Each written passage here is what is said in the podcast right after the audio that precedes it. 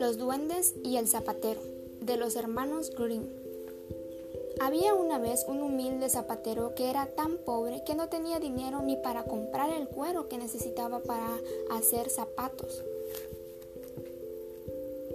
No sé qué va a hacer nosotros, le decía el zapatero a su mujer. Si no encuentro un buen comprador o cambio nuestra suerte, no podré seguir trabajando. Y si no puedo trabajar, no tendremos dinero para comer.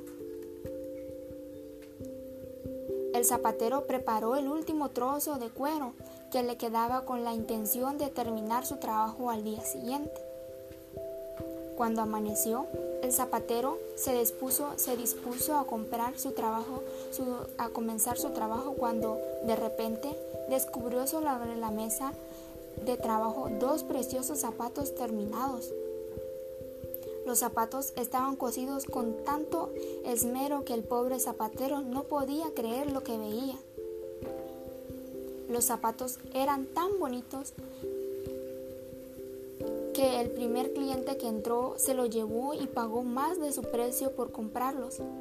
El zapatero fue enseguida a, contárselo a su mujer. Después, con el dinero recibido, compró cuero para hacer los dos pares de zapatos más. Como el día anterior, el zapatero cortó el cuero y lo dejó todo listo para terminar el trabajo al día siguiente y de nuevo se repitió el milagro. Por la mañana había cuatro zapatos cosidos y perfectamente terminados sobre su banco de trabajo.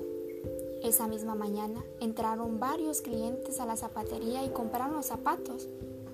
Y como estaba tan bien hecho, pagaron al zapatero más de lo que habitualmente pagaba.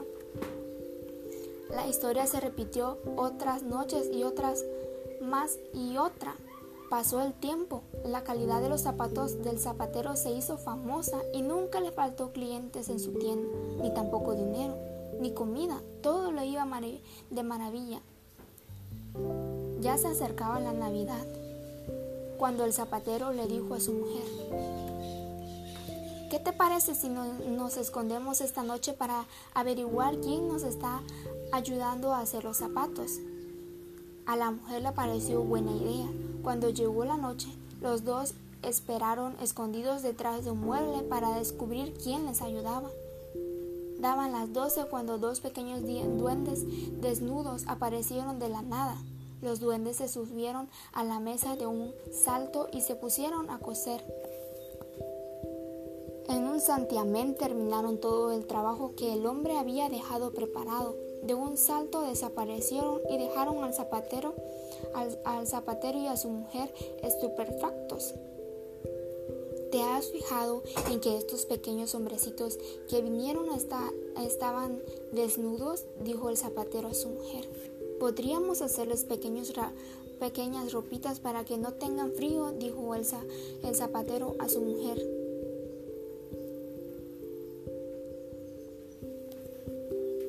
El zapatero estaba de acuerdo con su esposa y a cambio se, bien se pusieron a trabajar. Cuando acabaron dejaron colocadas las prendas sobre la mesa en lugar de los patrones de cuero. Y por la noche se escondieron tras el mueble para ver cómo reaccionarían los duendes. Dieron las doce y aparecieron los duendecillos al salto sobre la mesa. Parecieron asombrados al ver los, trajes y cuando comprobaron que era de su talla, se, se vistieron y cantaron. ¿No somos ya dos chicos bonitos y elegantes? ¿Por qué seguir de zapateros como antes? Y tal como habían venido, se fueron, saltaron y dando brincos desaparecieron.